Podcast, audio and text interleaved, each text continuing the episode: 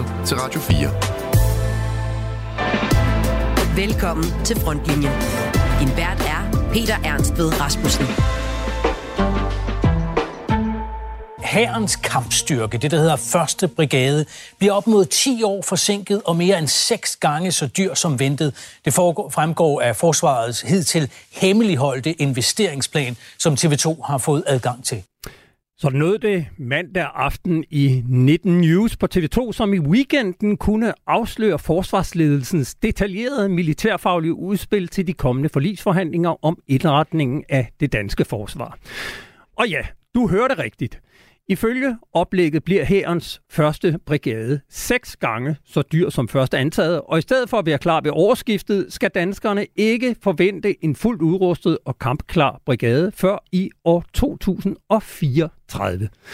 Det er 10 år senere, end hvad vi har lovet NATO tilbage i januar 2018, og prisen er altså mange doblet siden da. Hvordan i alverden kunne det gå så galt? Og har politikerne overhovedet tillid til, at den nuværende forsvarsledelse kan forvalte yderligere 155 milliarder kroner oven i, eller over de kommende 10 år til en genopbygning af det danske forsvar? Vi har i dag ryddet fladen for at tage debatten med eksperter og politikere i dagens udgave af Frontlinjen. Velkommen indenfor. Du lytter til Frontlinjen på Radio 4. Men inden vi kommer dertil, lægger vi ud i det politiske. På Venstres årsmøde i Herning blev forsvarsminister Troels Lund Poulsen lørdag kåret som ny formand for Venstre efter Jakob Ellemann Jensen. I den forbindelse holdt den nye formand en tale, som blandt andet handlede om krigen i Ukraine og den nye formands besøg for nylig hos præsident Zelensky. Vi står midt i en krigszone i Europa. Det handler om et land og et folks overlevelse, om Europas fremtid, og jo ikke mindst om hvem der skal bestemme reglerne for verdens gang. Det er en meget voldsom oplevelse. I Ukraine der bliver Danmark modtaget som sande venner. Ukraine ved, at vi står skulder ved skulder ved dem. Igen og igen er Danmark gået forrest i kampen for ukrainernes frihed. Vores støtte er massiv, både i kroner og øre, men også i rækkevidden af den militære støtte, som vi i Danmark har valgt at bidrage med. Som præsident Zelensky og hans rådgiver sagde til os under møderne, vi var til, I har givet alt. Vi kan næsten ikke bede jer mere. Og når vi vinder krigen og holder sejrsbræden her i Kiev, så vil der være plads til Danmark på forreste række. Ja, nu kan jeg byde velkommen til dig, Lars Trier Mogensen. Tak skal du have. Politisk kommentator, chefredaktør på netmediet Følgetong, radiovært på Danmarks Radio, podcastvært, forfatter og meget, meget andet. Velkommen til. Vi skal tale om, hvorfor Troels Lund Poulsen her fire dage efter formandsskiftet endnu ikke har gennemført den ministerrokade, som han har varslet for mange uger siden. Men Først vil jeg gerne høre dig, hvorfor tror du, at han brugte så meget af sin tale på Venstres landsmøde til at tale om truslen fra Rusland og den massive militære og økonomiske støtte fra Danmark? Ja, det er der to forklaringer på. For det første er det jo noget af det, som i virkeligheden forgængeren Jakob Ellemann, men også han selv, har været med til at præge den her regering med en helt ny og tung prioritering af, af forsvaret. Så det er jo ligesom det store projekt. Han er siddende øh, forsvarsminister. Og så var der det andet, og det er jo måske det afgørende også i historiefortællingen.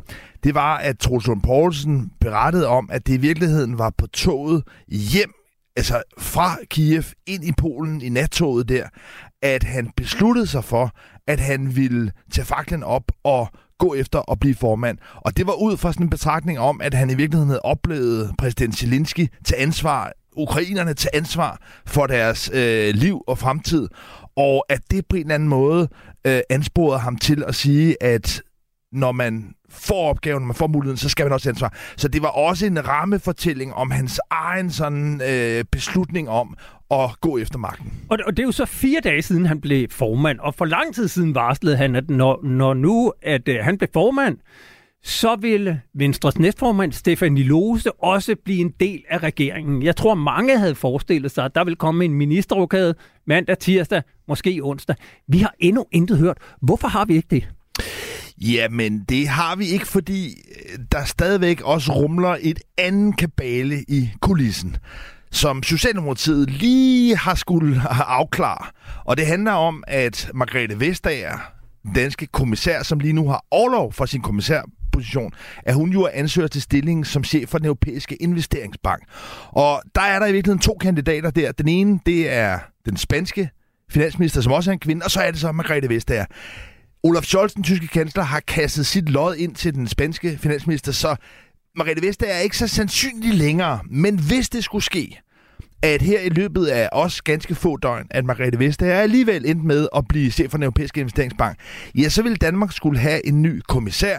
Det ville den her gang skulle blive en socialdemokrat, og det ville blive en kan man sige, betydningsfuld socialdemokrat, det vil sige, at så skulle Socialdemokratiet også ud i en rokade. Og der tror jeg sådan set, at man har forsøgt ligesom at trække den lidt i hørende, for at se, jamen, øh, ender det i virkeligheden med den store ministerrokade, som også indbefatter Socialdemokratiet, og måske ligefrem også Moderaterne, eller er det den mere afgrænsede, hvor det kun er Venstre? Og hvor længe kan vi vente?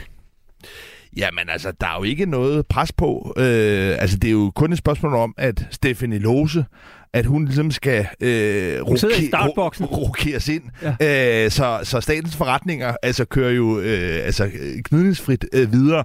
Så det er jo sådan set, der er ikke noget pres på, men det er klart, at som dagene går, kommer det til at fremstå mere og mere rådvildt næsten fra øh, Venstre og Troels Poulsens side, fordi man må forvente, at han har haft, i hvert fald haft god tid til at udtænke en plan, lægge en kabale, og jeg synes da, at som tiden går, begynder det at blive lidt mere øh, besynderligt, og måske også et udtryk, det er jo det, der i hvert fald kan blive tolket ind i det, et udtryk for, at nogle af de armlægningsforsøg, Venstre og Troels Poulsen kan have gjort i forhold til Socialdemokratiet om, hvad det er for nogle poster, man må kunne få, man kunne veksle, at det ligesom er nogle øh, armlægninger, som Venstre ser ud til måske at tabe. Og nu skal jeg jo så spørge dig, øh, hvad er plan A og hvad er plan B? Hvad, hvad er dit bedste gæt? Hvem bliver, eller hvem sidder som forsvarsminister, når den store eller den lille rokade er gennemført? Ja, altså det har jo sådan lidt et element af kriminologi, øh, fordi det er ikke så meget, vi ved. Vi ved, at Stefan Lose skal ind, og, øh, og vi ved også, der er den her kabale i kulissen med øh, Margrethe Vestager.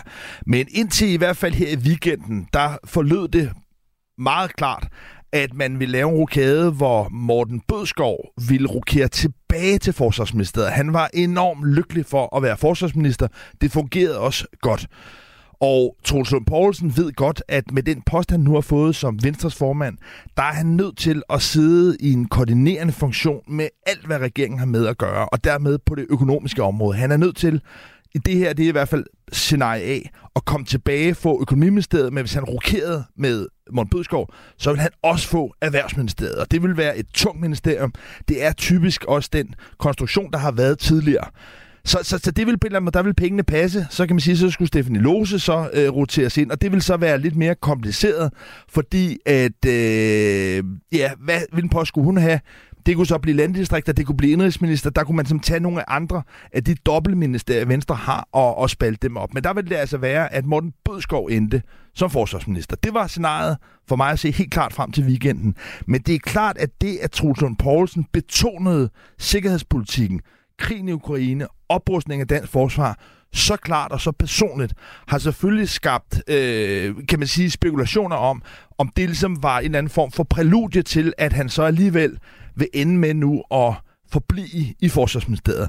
Og Venstre, og i hvert fald nogle af deres rådgiver, har så også i de seneste døgn tilføjet det ekstra argument, at Venstre, det er lidt en efterrationalisering, tror jeg, men at Venstre også er nødt til at have det, de kalder et sikkerhedsministerium. Og når man ikke kan have statsministeriet, når man ikke kan have udenrigsministeriet, og man heller ikke, selvom man har prøvet, kan få justitsministeriet, ja, så er øh, forsvarsministeriet så det, man ligesom har, og det man dermed kan, kan, kan øh, bevare.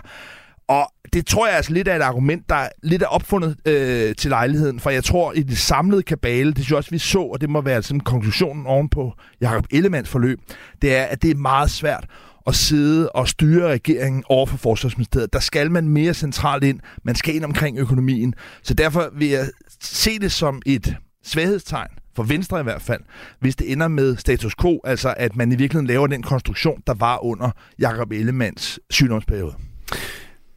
Nu har Venstre fået meget kritik øh, siden regeringsdannelsen for at have forsinket hele det kommende forsvarsforlig. Altså forhandlingerne blev udskudt og udskudt, fordi ministeren først blev syg, så vendte han tilbage, så blev han skiftet ud. Og nu står vi her og ved ikke, om forsvarsministeren fortsætter. Hvad betyder alt den hurlum hej, der er i Venstre for de forlisforhandlinger, som alle forlispartierne sidder og venter på, snart må komme i gang. Det eksisterende forsvarsforlig, det udløber 1. januar. Ej, bundlinjen er, at jeg ikke tror, at det faktisk kommer til at betyde så meget, fordi at man har jo indrettet den aftale, man har lavet, til at det først er noget, der skal indfases ret gradvist. Altså man har ligesom valgt at trække det meget i langdrag, netop for at have nogle forskellige faser, hvor man kan blive klogere, og man også godt ved, at det danske forsvar er i en så sølle forfatning, at der er ikke nogen quick fix. Der er altså en meget møjsommeligt tålmodig arbejde med først ligesom at sikre, at man kan rekruttere flere, at man kan bevare, altså fastholde de folk, og man dernæst ligesom også kan blive mere sikker på, hvad det er for nogle kapabiliteter, man skal opruste. Så på den måde er der ligesom bare lagt et forløb ind, hvor jeg tror, øh, forsvarets personel er ligesom dømt til at blive øh, frustreret og rive sig i håret, fordi det er altså tilrettelagt til og først i virkeligheden at skulle tage effekt om ganske mange år. Så på den måde tror jeg ikke, at hastigheden, tempoet i oprustningen kommer til at blive sådan afgjort af, om det er en venstremand eller en socialdemokrat, altså om det konkret er Troels Poulsen eller Morten Bødskov. Vi når ikke mere med dig. Vi har meget, vi skal igennem i dag. Uh, tusind tak, fordi du kom. Lars Trier Mogensen, politisk kommentator, og du har travlt og skal videre. Tak, fordi du kom. Du lytter til Frontlinjen på Radio 4. Vi kan selvfølgelig ikke komme ud om ugens store nyhed på forsvarsområdet. Søndag kunne TV2 fremlægge forsvarets egne planer for fremtiden efter at være kommet i besiddelse af en række interne dokumenter, som det ikke umiddelbart var meningen, at offentligheden skulle have indblik i. Af dokumenterne kunne man blandt andet læse, at det i første omgang er flyvevåbnet, der bliver til gode set. I alt tilfalder 36 milliarder kroner ud af en pulje på i alt 100 milliarder kroner flyvevåbnet. 10 milliarder kroner skal bruges på nye kampfly, altså yderligere 10 F-35 kampfly og ammunition. 7 milliarder kroner skal bruges på overvågningsfly af typen P-8 Poseidon. Og fra 2026 skal 11 milliarder kroner afsættes til jordbaseret luftforsvar. I Søværnet kan man tage frem til at kunne bruge 29 milliarder kroner, som først og fremmest skal gå til de nye patruljeskibe til patruljering af de indre danske farvande. De skal bygges og leveres af danske patruljeskibe, som består af Therma, OMT og Pension Danmark. Først i 2031 vil der blive afsat penge til at erstatte de efterhånden 40 år gamle inspektionsfartøjer, inspektionsskibe, af Tetis-klassen. Inden da skal søværnets fregatter have nye nærluftforsvarsmissiler og torpedoer. For herrens vedkommende skal godt 4 milliarder kroner bruges til at opbygge ammunitionslager.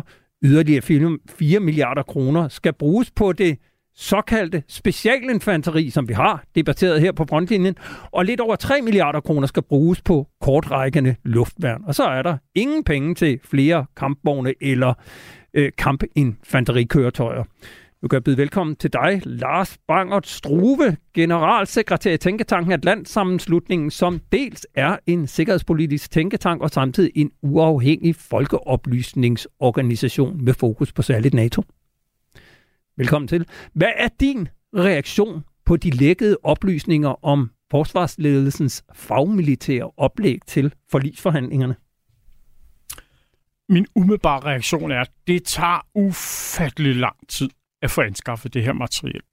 Og vi har flere gange hørt forsvarschefen, både i åbne og lukkede foretager om, at det tager syv år at anskaffe en, en eller anden øh, militær kapacitet. Og der bliver forsvaret simpelthen nødt til at ændre. Altså, vi ved godt, at der er leveringsproblemer, øh, fordi alle er ude og købe ind osv. Men, men, men forsvaret har opbygget en ekstremt tungt byråkrati, når de skal foretage anskaffelser. Og når dette, de her anskaffelser så skal implementeres, så de ikke går bare fra, at du har købt en kapacitet, men til det er blevet forandret til kapabilitet. På nær lige, når man køber artilleri i Israel. På nær, når man har købt artilleri, øh, hvilket så blev blevet til en skandale, hvor det måske virkelig ikke burde være en skandale nær så meget, fordi man faktisk får det her artilleri, sådan så at vi faktisk har det her artilleri. Og der tror jeg, at, at Altså, der er jeg dybt frustreret over, at forsvaret på den ene side simpelthen gør tingene så langsomt, og på den anden side, at vi så gør det til en skandale, når de så ikke gør det. Vi taler jo løbende om NATO's styrkemål, og altså de aftaler, der indgår som fordeling af konkrete militære kapaciteter mellem alliancens medlemslande.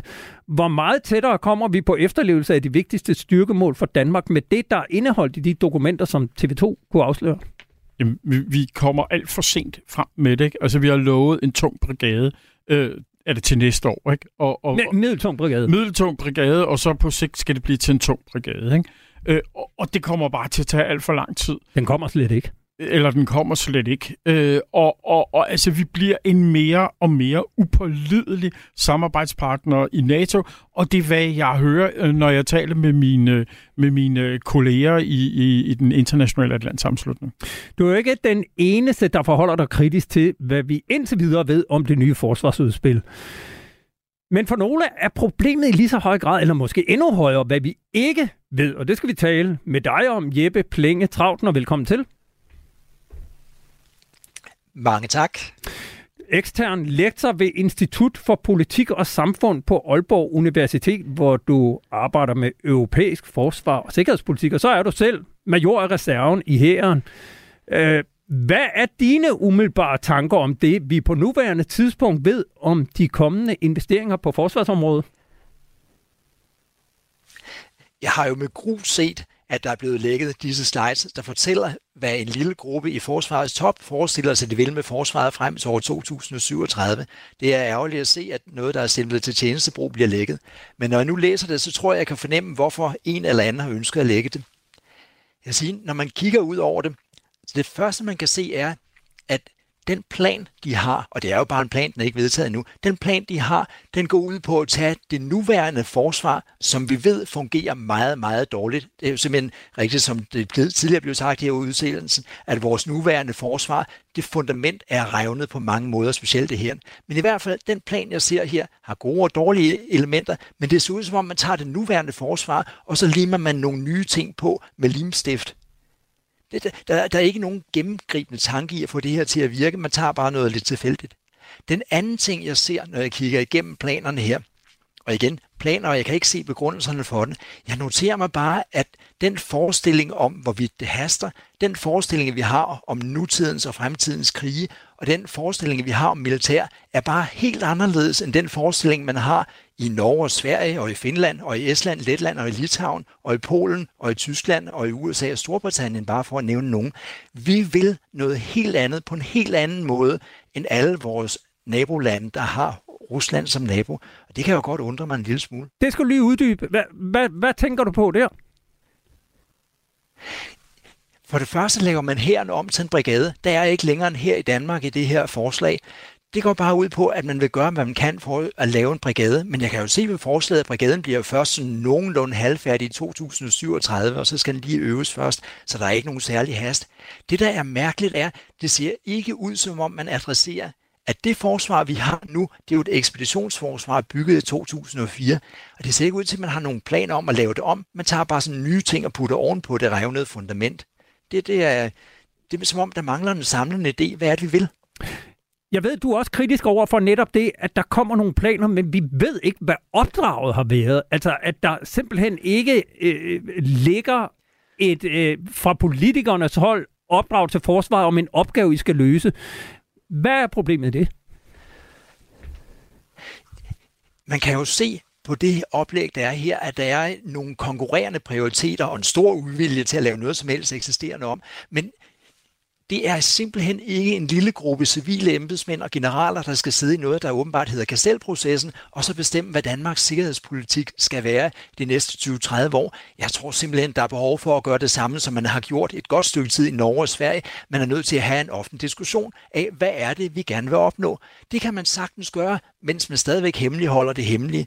Vi har brug for, at forsvarsledelsen og den gruppe mennesker, der laver de her planer, får lov til at fortælle politikere og os alle sammen, hvad er det, de synes er vigtigt. Og så må politikerne jo træffe en bestemmelse om, hvad er det, der er vigtigt for Danmark i fremtiden. Skal vi være en del af NATO, eller skal vi helt forlade NATO, eller bare lade som om, vi er i NATO? Øh, vil vi noget? Øh, vil vi hjælpe balterne, eller er det Grønland, der er vigtigt? Alle de spørgsmål kan man sagtens tage ud i det offentlige og diskutere åbent, uden at det går ud over nogen. I hvert fald i Norge og Sverige, så det kan vi sikkert også i Danmark. Jamen, jeg, jeg er langt hen ad vejen meget enig med, med Jeppe. Altså, vi har simpelthen det problem, at vi mangler den, den strategiske diskussion. Altså, vi laver bare endnu en gang et dansk forsvar, der bygges op på, at, at der kastes nogle kapaciteter ind, eller nogle fornyelse af kapaciteter ind, i stedet for at vi tænker det her anderledes. Og det vi lærer af krigen i Ukraine, det vi lærer i virkeligheden af Israels krig i Gaza, det er, at der er brug for masse og en brigade er simpelthen ikke nok. Altså, øh, vi er ude i, at, at vi skal jo også forsvare øh, de steder, hvor der skal modtages forstærkninger osv. Det er simpelthen væk, sådan som vi læser de lækkede oplysninger. Og så tror jeg lige, vi skal holde øje med, det er lækkede oplysninger, det her. Det her har nok været forsvarschefens ønsker. Rygterne vil jo vide inde på Slottholmen, at regeringen heller ikke synes, det her er lækkert og K-udvalget hen over weekenden har bedt om, at der kommer nye analyser. Og vi mangler simpelthen et lag fra Silmarionsrapporten, som er væk. Det, det er koordinationsudvalget i regeringen det er med, med de ledende ministre. Lige præcis. Og, og, og, og noget af det, som... som altså, Silmarionsrapporten er jo væk i det her. Øh, altså den rapport, der skulle fortælle os om, hvordan dansk sikkerhed er. Og det var en, en fin rapport, men den havde en masse problemer. Men vi har simpelthen bare brug for at erkende alle sammen. Rusland er meget tæt på, og det bliver vi nødt til at forholde os til. Øh, og flyvevåbnet er ikke nødvendigvis den eneste løsning på det her. Og de krav, der stilles til os, som skal gå ind i en kollektivt forsvar sammen med vores NATO-partner, der er fly ikke det eneste, der bliver bedt om. Vi taler jo løbende om det her, men, men jeg kan ikke lade være med også at vende tilbage til dig, øh, Jeppe Plenge Trautner, om ikke mindst måden, hvordan de her oplysninger kommer frem på. Det sker ved en lækage. Altså, det er klassificeret. Det sagde forsvarschefen også i TV2 i mandags, at øh, det er klassificeret til tjenestebrug, hvilket vil er under alle omstændigheder den laveste klassifikationsgrad. Men hvad siger det alligevel om systemet, at man ikke kan holde de her ting indendøre? Det er jo for at gå for vidt at sige, at det vidner om system i splid med sig selv, men det er i hvert fald meget offentligt. Man behøver bare at gå på Facebook for at læse, at der er virkelig mange frustrerede soldater, og åbner man sin avis, så vil man også se, at der er også generaler, der synes, at dansk forsvars nuværende tilstand og udviklingsretning er meget uheldig. Så jeg forestiller mig altså, politikerne er nødt til at fortælle os, Ønsker de at beholde det nuværende gennemrevnede forsvar, og så bare putte noget ovenpå med limstift, eller er de faktisk klar til at putte en del politisk energi i at lave et forsvar, og frem for alt en sikkerhedspolitik, som øh, peger et sted hen, i stedet for som nu, hvor alting ser sådan lidt tilfældigt ud? Øh, øh, Lars Bang Struve, øh, jeg kan ikke lade med at spørge dig til det her styrkemål, der handler om den middelsunge brigade. Altså, det var det store slagnummer i det forlig, der udløber om seks uger, som gik uh, seksårigt forlig fra 2018 til 2023. Alle talte om hærens knytnæve, øh, masser af soldater, og nu skulle hæren styrkes. Nu ser vi i det her oplæg, at brigaden for det første slet ikke er klar, men den bliver også først klar om 10 til 14 år. Kan man fra nationalt hold sådan vælge at vrage i styrkemålene og sige, når i seks år prioriterede vi det her, det gik ikke nu, lægger vi det nederst i bunken og prioriterer noget andet først? I princippet nej, men i virkeligheden jo jo, fordi at, at øh, du kan ikke smide folk ud af NATO. Øh, jeg vil tro, at nogle danskere råber og skriger om, at Tyrkiet skulle smides ud, men der var nok også nogle andre, der synes, at, at vi skulle altså have en, en eller anden røvfuld for, at vi simpelthen ikke lever op til de her ting. Det, der kan gå hen og blive vores redning, det er i 2025, der skal man genforhandle de her styrkemål. Der kan det være, at vi så kan sige, at vi kan ikke levere øh, en tung brigade, men vi kan godt levere øh, øh, nogle fly, eller hvad det nu er, det er, man, man så kommer til at tjekke ind med. Men det er jo simpelthen ikke nok, fordi det, altså, alle militære analyser for tiden siger masse, masse og masse. Altså, du har simpelthen brug for mange soldater, du har brug for mange fly, du har brug for mange kampvogne, og det er der ikke rigtigt spor af i det her oplæg. Altså, det er et oplæg, som er en forlængelse af det, man har lige nu, med lidt planker og men ikke den nytænkning, der er behov for, fordi vi står i en anden sikkerhedspolitisk situation, end vi gjorde i 2018. Og, og hvad så med den her fordeling mellem værnene? Altså, som Jeppe Plenge Trautner siger, at øh, så kan det ikke være rigtigt, at det er nogle få generaler i toppen af forsvaret, der sidder og bestemmer, hvordan forsvaret skal udvikle sig, og i virkeligheden sidder og fordeler til højre og venstre så meget til søværende, så meget til hæren, og vi vil hellere prioritere patruljefartøjer i nye inspektionsskibe. Mm, det kan man sagtens overlade til, til det militærfaglige. Det, det er faktisk det bedste, hvis det bliver overladt til det militærfaglige. Men der er behov for, at der kommer nogle klare politiske signaler om, ud fra en strategisk analyse, hvor vil man hen? Og så må man så bede generalerne om at gøre det. Lige nu virker det som om, at vi har strategisk analyse, som hænger og flagrer et eller andet sted, og så har vi en ledelse af forsvaret, som ikke rigtig lytter efter det og gør noget andet. Uh, Jeppe Plenge Travn, om lidt skal vi tale med to af de politikere, der sidder med ansvaret for forsvarsforlidet. Hvad savner du at se fra dem, og hvordan bør de i dine øjne gribe det videre arbejde an? Så vil jeg bede om to svar fra politisk side, og det er ikke nemme svar.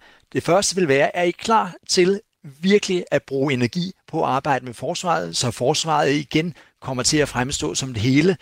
Og nummer to, er I klar til at give Danmark en strategi og fortælle klart, hvad er det, der er vigtigt? Den tager vi med videre her. Jeg vil sige uh, tusind tak, fordi du var med, Jeppe Plenge Trautner, med fra Ja, jeg ved ikke engang, om du sidder i Aalborg nu, eller, eller om du er, er med fra Letland. Hvor, hvor er du egentlig henne? Jeg er i Slagelse. Du er i Slagelse, sådan. Jamen altså, ta- tak fordi du var med. Og Lars Bang og Struve, du får lov at blive i studiet Tak til dig, Jeppe. Du lytter til Frontlinjen på Radio 4. Vi fortsætter af det politiske spor, hvor vi skal høre fra to forsvarsordfører deres reaktion på det, der kom frem i TV2 i weekenden. Vi ville også gerne have forsvarschef Flemming Lind for med, men han har ikke ønsket at være med. Det var han til gengæld mandag hos TV2. Ifølge Forsvarskommandoens presseafdeling alene fordi TV2 havde fået de lækkede dokumenter. Om dem sagde han sådan her. Jamen først og fremmest vil jeg sige, at jeg kommenterer ikke på, øh, på lækkede øh, klassificerede dokumenter. Når det så er sagt, så tror jeg, det er en kendt sag, øh, og det har vi formidlet til politikerne øh, i løbet af de sidste år, at vi når ikke de målsætninger, som er i indeværende forlig, og det bliver jo både forsinket, og det bliver også meget dyrere, end det man havde oprindeligt tænkt øh, tilbage for en 4-5-6 år siden. Ja, nu kan jeg byde velkommen til dig, Carsten Bak, forsvarsordfører i Liberal Alliance. Tak for det. Du var jo selv med til at vedtage det eksisterende forlig, hvor herrens første brigade var den højeste prioritet. Brigaden skulle stå klar her om 6 uger, men blev nu først klar om 10 år til en pris, der ligger seks gange over det oprindelige budgetterede. Hvad er din reaktion på det? Det er jo en dyb frustration. En, en dyb frustration. Sådan der. Ja, meget bedre. Ja, det er godt. Øh, en dyb frustration over jo helt øh, generelt forliget fra 18, at man jo bare kan øh, tage det punkt for punkt, øh, gennemgå det og så konstatere, at intet af det i hvert fald stort set øh, er blevet gennemført. Og øh, jo fuldstændig rigtigt, øh, som du siger, så er en af de helt store prioriteter, det var første brigade. Øh, og det er jo ikke en politisk øh, formulering, der står i forliget i forhold til, hvornår øh, man kunne være klar med en, øh, en brigade, øh, og hvad den skulle koste øh, at gøre klar. Det er noget, vi i forligskredsen tilbage i 2018 spurgte forsvarets ledelse efter, fik et klart svar, og det svar det blev skrevet direkte ind i forligsteksten. Så det er ikke sådan, at vi fra politisk side har presset på og, øh, kan man sige, været øh, forud øh, for noget, forud diskonteret noget. Nej, det her det er forsvarets egen vurdering tilbage i 2018. Øh, og det må vi bare sige, at det er gået lidt fløjten, og det er jo også Rigsrevision og statsrevisorer, der har været ude med en kritik af det. Jeg noterede øh, flere steder, jeg sad og læste øh, artikler fra januar 2018, hvor forlidet blev indgået, hvor den daværende forsvarsminister Claus Hjort Frederiksen han mente, at en af årsagerne til, at forlidet var så succesfuldt, og at øh, det var gået så smidigt, og at øh, man havde landet det så godt, det var, at forsvarsledelsen i form af daværende forsvarschef Bjørn Bisserup havde siddet med, og man dermed havde fået en meget høj faglighed ind i forliget. Nu siger du det selv, altså man kan tage punkt for punkt, og der er stort set, ja, der er i hvert fald rigtig mange af de punkter, der står i det forlig, der er meget, meget langt fra at være indfriet. Hvad siger det om den øh, daværende ledelse af forsvaret? Jamen, det siger jo i hvert fald, at øh, det, det kan man sige, kendskab også i forhold til øh, indkøb og, og opgradering af forsvaret på det tidspunkt, var måske ikke højt nok. Øhm, og det er jo vil jeg sige, umuligt for os som forsvarspolitikere at, at, at sige øh, forsvarsledelse imod, hvad det angår. Det, det, kan, det har vi simpelthen ikke øh, mulighed for, så det er vi nødt til at tage for gode varer, og det er jo også noget af det, vi bokser med i øjeblikket. Det er jo en eller anden form for, for tillidskrise, der er imellem det politiske niveau og forsvarets ledelse. Vi er ikke sådan... Øh, Ja, jeg sidder i hvert fald ikke med en fornemmelse af, at jeg 100% kan stole på, hvad jeg øh, får øh, af oplysninger fra forsvarets ledelse. Derfor bruger jeg jo også utrolig meget af min tid på øh, at tale med øh, forsvarspersonelle organisationer, øh, for ligesom at få lidt mere hands-on øh, på, hvad er det, der foregår ude i gilderne. Vi vil jo rigtig gerne have haft forsvarsminister Truslund Poulsen med, og jeg skal blankt indrømme, at han fik en sen invitation. Vi fik først spurgt ham her til morgen, fordi jeg simpelthen glemte at øh, spørge ham i går. Men han er en travl mand, og han kan ikke være med. I stedet kan vi så byde velkommen til formanden for Folketingets forsvarsudvalg. Det er dig, Rasmus Jarlov. Velkommen til. Tak. Øh, du var jo også med til at vedtage det eksisterende forsvarsforlig, og som vi lige har talt med Carsten Bak og også Jeppe Plinge Trautner om, så var brigaden den højeste prioritet i det forlig. Ja. Nu kan vi se af de lækkede oplysninger, der kom frem i TV2 her i weekenden, at øh, brigaden pludselig må betragtes som at have laveste prioritet, øh, og at der går 10 år før, at den skal blive klar. I stedet vil man prioritere alle mulige nye kapaciteter til blandt andet flyvevåbnet. Mm. Er det den rigtige prioritering fra øh, den fagmilitære side? Det er en kæmpe skandale. Øh, det var hovedopgaven i det sidste forsvarsforlig, og øh, der sagde forsvaret, at de kunne have brigaden klar her i 2024, altså seks år efter, at vi lavede forsvarsforliget, og nu kommer de at sige, at de skal bruge 10 år mere. Så de vil altså have 16 år til at opbygge brigaden, i stedet for de 6 år, som de sagde til os oprindeligt, de skulle bruge. Og det er øh, så frustrerende og skandaløst, at det næsten ikke er til at være i. Som om det ikke er vigtigt, at vi har en her, som om det er fuldstændig ligegyldigt, og som om det er noget, man lige kan lave, hvis man, hvis man får tid til det på et eller andet tidspunkt. Og det vil jo slet ikke komme bag på mig, om de kommer om 10 år og siger, nej, vi er ikke blevet klar alligevel, kan vi få 5 år mere. Øhm, det sejler fuldstændig. Og jeg kan ikke se, at man skal lave den prioritering. Jeg kan ikke se, hvorfor man ikke kan arbejde både med at opbygge luftforsvar og et flyvevåben og et søværn, samtidig med, at man arbejder med at opbygge hæren, for det er jo ikke de samme mennesker, der skal gøre det. Altså, der bliver forhåbentlig sat en brigadegeneral til at sørge for at opbygge brigaden, og så bliver der forhåbentlig sat øh, nogle generaler for flyvevåbnet til at opbygge flyvevåbnet. Og jeg mener godt, at de kan arbejde samtidig. Men det er klart, at hvis det hele skal ind over departementchefens bord og detaljstyres fra Holmens kanal, hvor forsvarsministeriet ligger, så kan det godt være, at der opstår en flaskehals. Men øh, jeg synes ikke, det kan være rigtigt, at vi i 16 år ikke skal have en her, som har nogen som helst øh, slagkraft. Jeg spurgte i min intro, om øh, politikerne overhovedet kan have tillid til den ledelse, der er i forsvaret i øjeblikket. Det kunne jeg godt tænke mig at stille fuldstændig åbent til at begge to. Har I tillid til forsvarets øverste ledelse? Ja, altså som jeg sagde lige før, så er der en tillidskrise. Det er meget svært at kunne stole på. Vi har set øh, den ene skandale jo efter den anden, også i forhold til genanskaffelse af artilleri og så videre. Og der er øh, en eller anden øh, form for diskrepans imellem det, vi hører ude fra gelederne, fra soldaterne, fra soldaternes personelle organisationer og så videre, Øh, og så det forsvarets ledelse øh, fortæller også, når vi sidder inde øh, ved forlisbordet. Og, og det, det fortæller mig, det er øh, også lidt det, som Rasmus øh, antyder, det er, at alting kommer lige en tur op omkring departementchefen øh, og ministerkontoret og, og får et eller andet form for twist. Øh, vi øh, venter jo på en øh, advokatundersøgelse i forhold til Elbit-sagen og genanskaffelse af artilleri, og hvor der jo også er en mistanke om, at der på en eller anden måde er øh, sket en, en forvaskning af de oplysninger, øh, som vi har har fået i forligskredsen i forhold til, hvad der har været den militærfaglige øh, oprindelige anbefaling? En del af kritikken af det nye forlig handler om, at pengene først kommer til sidst i forliget, og dermed ikke tager højde for de akutte trusler og forsvarets helt aktuelle tilstand. En af dem, der har udtrykt bekymring over den kendskærning af den nylig pensionerede brigadegeneral Carsten Rasmussen, som i dag er tilknyttet som senioranalytiker ved Institut for Militær Analyse. Tidligere på ugen der ringede min kollega Kasper Junge Vester ham op for at spørge, hvorfor den progressive indfasning af midler, eller det man også kan kalde hockeystav, når man vil, er så stort et problem. Jeg synes, det er så stort et problem, fordi øh, så kommer genopbygningen af vores forsvar øh, til at tage udgangspunkt i en øh, økonomisk logik og ikke en sikkerhedspolitisk logik. Øh, genopbygningen af forsvaret er nu sat på en, en øh, plan, hvor det kommer til at vare 10 år, måske mere end 10 år, før forsvaret øh, er genopbygget til, til den standard, det burde have. Og den sikkerhedspolitiske realitet er, at vi kan stå i en konfliktsituation i Europa, før vi øh, er 10 år ude i fremtiden. Jeg brugte selv helt tilbage sidste år udtrykket nærkrigssituationen. Og med nærkrigssituationen, der mener jeg, at vi er faktisk i en situation nu, hvor vi meget hurtigt kan komme fra fred til krig.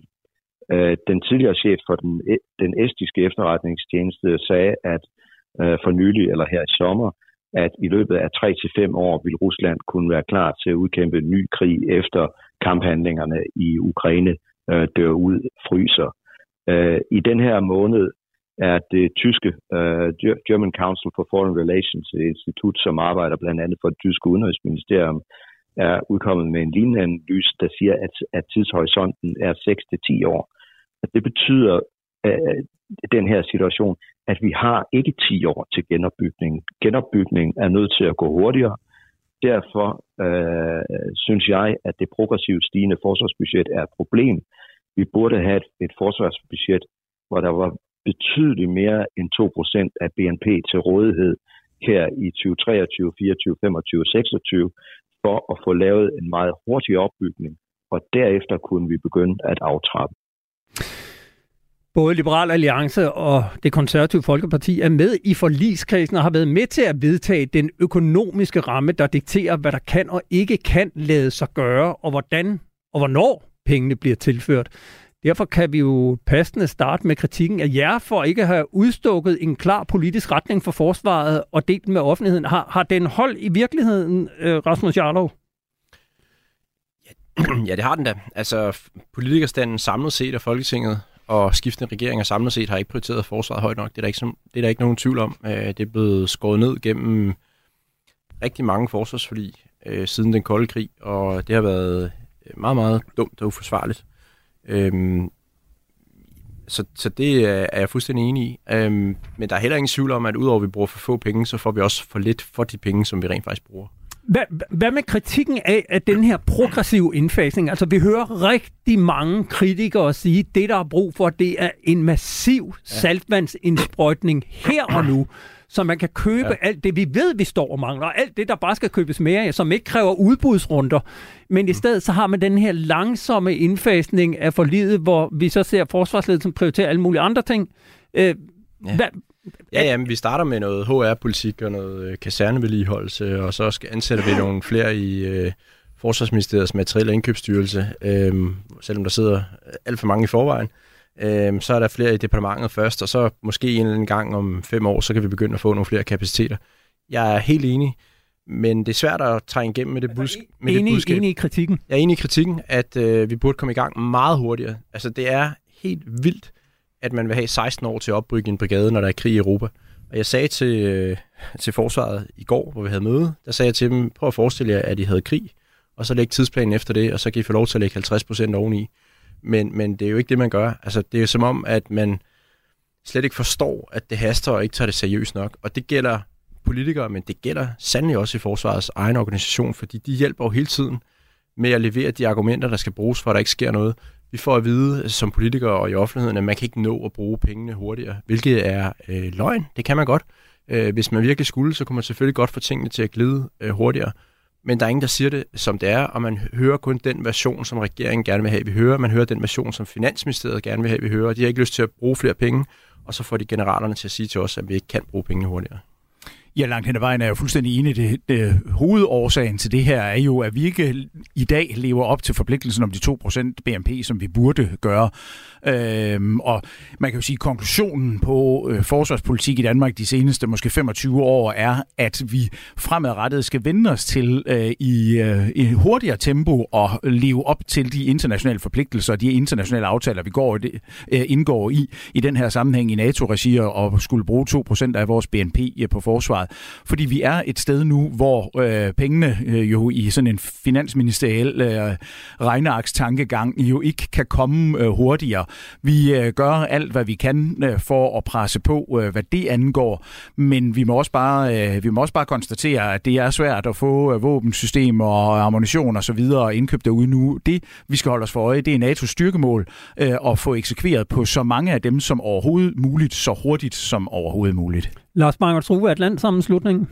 Jamen altså, vi, vi vil gentage de problemer, som blev skabt med forliget i 2018, hvor man lavede den her hockeystav. Og det er jo en, en model, som Finansministeriet elsker. Og altså bare så vi forstår hockeystav, at, at der er få penge i begyndelsen, og så kommer alle pengene til slut. Lige præcis, fordi det er jo noget, som Finansministeriet elsker, fordi så kan det være, at vi aldrig nogensinde ender med at skulle bruge de her penge.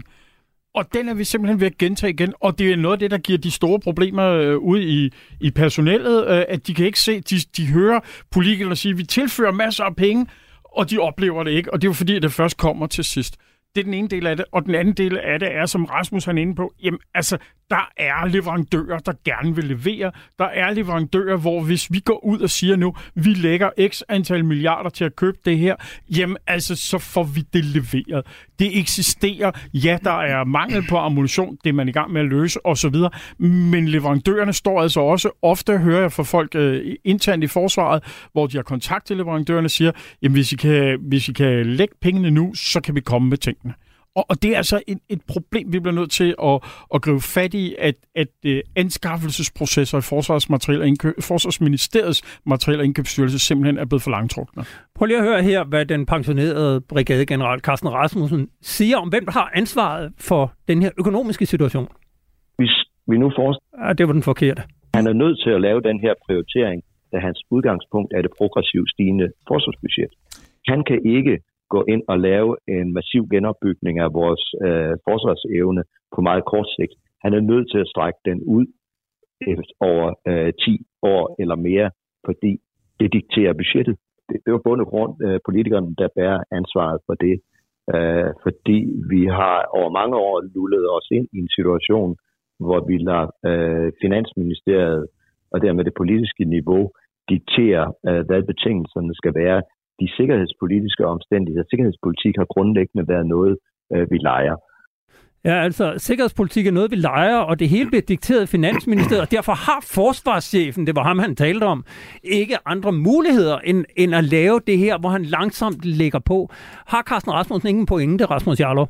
Nej, det synes jeg faktisk ikke, han har. Jeg synes, han har en meget unuanceret øh, beskrivelse af det politiske niveau, som om det er sådan en stor klods, hvor at øh, Carsten Bak og jeg er en del af Finansministeriet. Uh, vi har brug for, at Forsvarsministeriet fortæller os, hvad de gerne vil have. Og det får vi aldrig at vide, fordi vi får kun en censureret version, som først har været igennem Finansministeriet. Og når de tillader det, og ikke siger deres offentlige mening om, hvad der rent faktisk er brug for i forsvaret, så er det meget svært for os at føre den kamp. Vi kan ikke kæmpe kampen, hvis de ikke også selv kæmper den. Fordi vi kan ikke øh, stå og sige, øh, vi mener, at forsvaret meget hurtigere kan opbygge en brigade. Vi mener, at kan bruge pengene meget hurtigere, når vi så ser generaler, der går frem på fjernsyn og siger, at det kan vi ikke. Ja, jeg vil faktisk adressere øh, lidt den samme problemstilling, men fra en lidt anden vinkel i forhold til de dokumenter, der er jo så er blevet ligget, og det er jo et kæmpe, kæmpe stort problem, øh, at man i forsvaret ikke kan holde øh, klassificerede dokumenter øh, inden for, øh, kan man sige, de fire vægge, der er i det mødelokale, de sidder i. Men det, det jo er et udtryk for, det er jo en kæmpestor øh, frustration og en utålmodighed i forsvaret på. Øh, også det, som Lars Bangert lige sagde før, øh, man øh, hører nogle politikere øh, hele tiden sige, at der er masser af penge, øh, og vi tilfører masser af penge, men man ser dem ikke rigtigt ude i øh, gelederne, man ser det ikke rigtigt ude rundt omkring øh, i de forskellige garnitioner. Øh, og det er jo den utålmodighed, som sådan et læk af dokumenter er udtryk for, og jeg deler sådan set den øh, utålmodighed. Jeg vil også frygtelig gerne i gang, jeg vil frygtelig gerne have forsvarets ledelse this is øh, vurdering af, hvad er det for nogle styrkemål øh, fra NATO's side, som vi kan leve op til hurtigst. Hvor er det, der er med det såkaldte markedskendskab, man har i FMI? Hvor er det, man altså kan Materiel- hente... og Indkøbsstyrelsen. Ja, Materiel- og Indkøbsstyrelsen. Hvor er det, man kan hente... Øh, hvor er det, man kan have kontakt til nogle leverandører, hvor man kan få noget materiel, øh, som kan gøre, at vi kan komme tættere på at opfylde en række af vores styrkemål for NATO? Ja, for, fortæl os lige, nu begynder forhandlingerne jo lige om lidt om, om første delaftale. Der kom et pressemeddelelse ud fra Forsvarsministeriet her til formiddag eller morgen om, at øh, man først skal tale om HR, og, og, og så var det 3 milliarder til, eller 10 milliarder til, til nogle materielle investeringer. Hvad tager I med ind, når I nu sætter jer ind sammen med, nu ved vi ikke, om det bliver Truls Lund Poulsen eller Morten Bødskov, eller hvem det bliver, men den minister, der nu kommer til at sidde, hvad er jeres øh, tilgang til de her forhandlinger, Rasmus Jarlov? Ja, det bliver jo nok sådan, at øh, det regeringen lægger frem, det vil øh, Folketinget ikke øh, kunne gennemskue, og så vil øh, det blive vedtaget i nogenlunde den form, som øh, regeringen foreslår. Øhm, og og det, det, er, øh, det er meget frustrerende, øh, fordi det burde gå meget hurtigere. Altså, jeg kommer i hvert fald til, og jeg håber, Carsten vil bakke mig op også, og andre, øh, og bede om, at der kommer nogle kortere deadlines. Øh, hidtil har vi givet forsvaret lov til selv at opsætte deres deadlines. Det gjorde vi i sidste forlig i øh, 2018, der fik de fuldstændig lov til selv at sige, hvor lang tid tingene skulle tage, øh, og også hvad de kunne levere for det budget, som blev afsat til dem. Men når man kommer nu her og vil have 10 år mere til at opbygge en brigade, som man allerede har fået 6 år til at bygge på, så synes jeg, det er for meget. Og der tror jeg, at vi er nødt til at sige til dem, at det skal simpelthen gå noget hurtigere.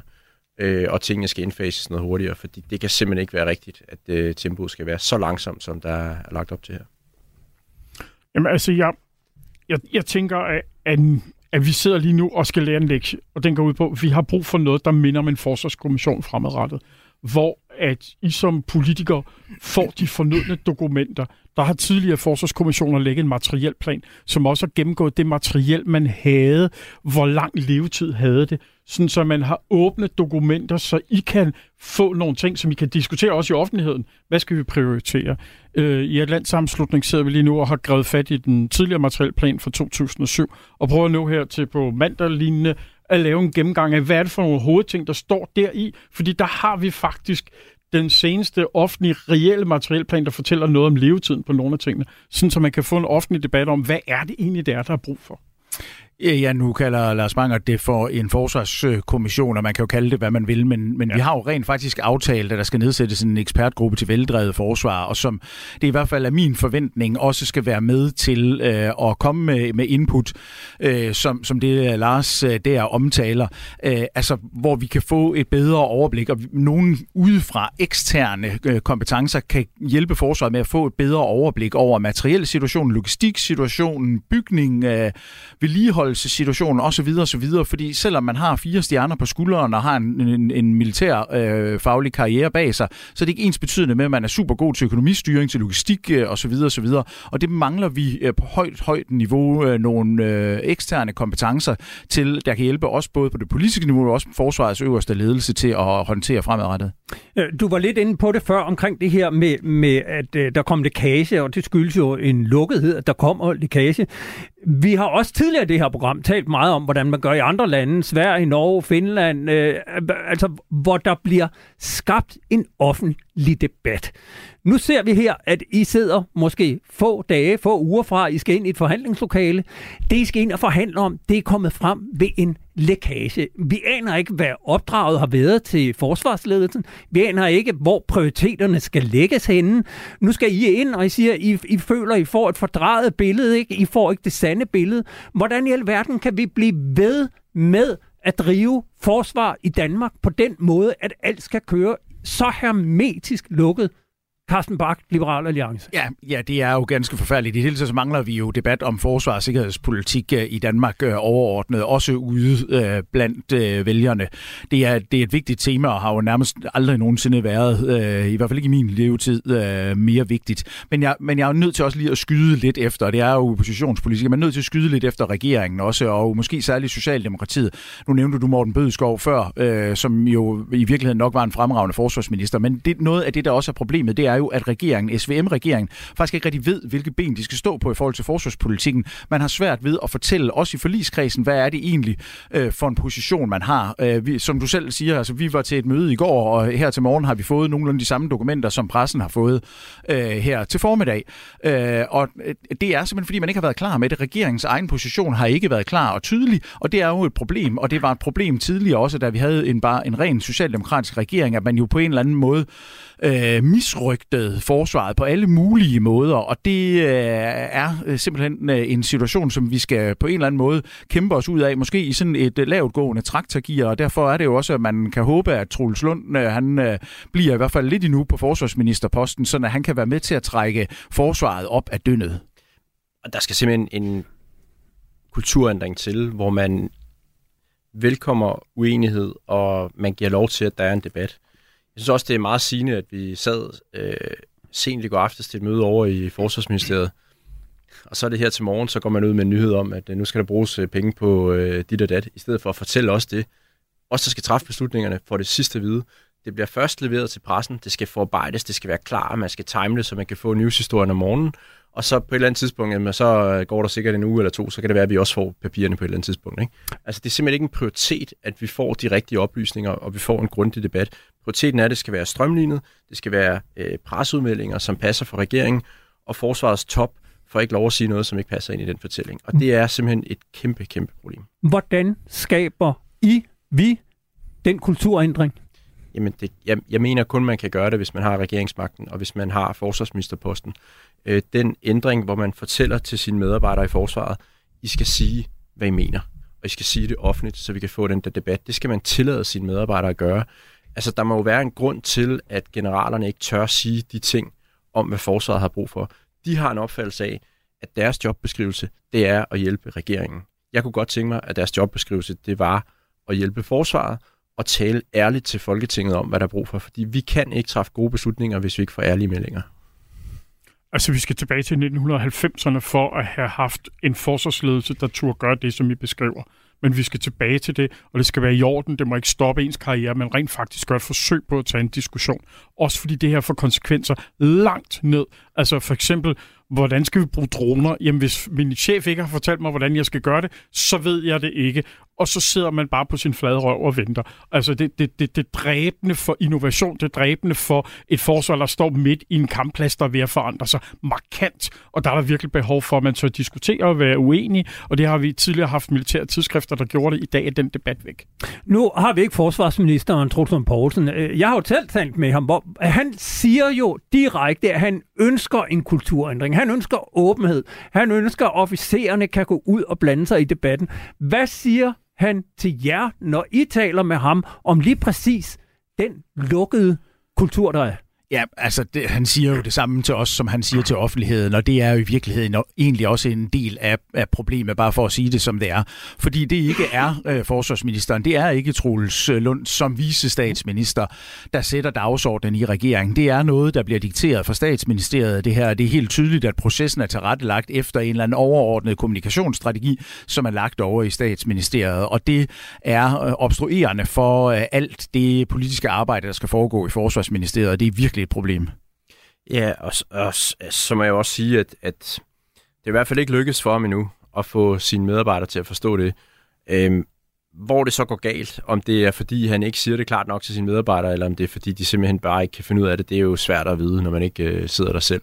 Så det er jo sådan en kulturændring, der, der er nødt til at blive drevet af forsvarets øverste ledelse, det vil sige forsvarsministeren og departementchefen, og der er ikke noget, der tyder på endnu, at øh, der sker noget. Det er, det er det samme, problem, som vi har haft i alle de år, jeg har været forsvarsordfører siden 2015, at øh, vi sidder derovre, og vi får malet et glansbillede, og vi får ikke noget at vide, som ikke passer ind i det, regeringen ønsker, vi skal vide. Hvad siger forsvarschef Flemming for, eller viceforsvarschef Kenneth Pedersen, når I fremfører det her i et lokale, hvor de selv sidder? De siger ingenting. Det gør de ikke. Altså, de, de, de, øh, de skiller til, hvad de, de tror... godt opdraget. De, de skiller til, hvad de tror, forsvarsministeren gerne vil have, de siger, og så, og så siger de det. Og det gælder hele forsvarsledelse, og sådan har det altid været i de år, jeg har været med. Øh, det er et kæmpe problem. Altså, man kan jo sidde sammen med et helt lokale af generaler, øh, og sidde og træffe beslutninger om at købe kampfly, og så kan man sidde og fremføre den ene mest åbenlyse kritik efter den anden af, at det holder ingen steder, vi skal kun have 27 fly. Og så sidder de alle sammen og siger, jamen det er en militærfaglig anbefaling, at vi kun skal have 27 fly, og man ved bare, det er løgn. Man ved bare, at det er en finansministeriel anbefaling og intet andet. Og så kan der være en enkelt eller to af dem, der efter mødet kommer ud og lige sådan siger, ja, Jarlov, du har jo ret. Men, men det nytter ikke noget, når de ikke så siger det offentligt, og når de ikke siger det inde i mødelokalet øh, foran alle de andre ordfører. Ja, bare lige for at løfte stemningen en lille smule her på falderæbet, så vil jeg sige, at det er blevet bedre her på det seneste. Vi har oplevet møder, hvor de der øh, højtstående generaler, de rent faktisk tør at ytre sig.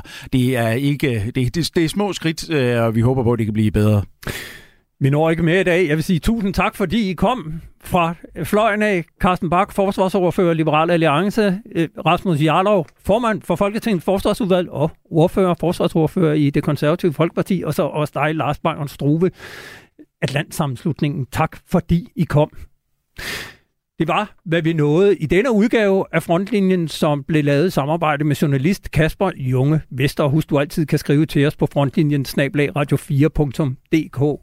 Efter nyhederne er der Kranjebrud, som i dag handler om, hvordan Anders And som nazist kan lære os at gennemskue den moderne misinformation. Der er vist kun en rigtig god grund til at blive hængende og høre, hvad det går ud på. Tilbage er der bare at sige tak for i dag og på glædelig genhør om en uge. Man har en død mand i et badekar på et hotelværelse. Krimiland genåbner sagen om et mystisk dødsfald i toppen af tysk politik.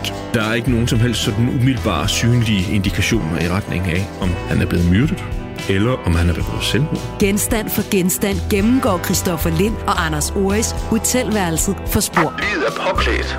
Barsel, han har skjorte og slips på. Hvis vi begynder med at fokusere på badekar og på livet, så har han ikke sine sko på. Han har ikke nogen sko på. Lyt til Krimiland om Uwe Barschel i Radio 4's app, eller der, hvor du lytter til podcast. Radio 4. Det her, det, det vil blive et mysterium. Ikke så forudsigeligt.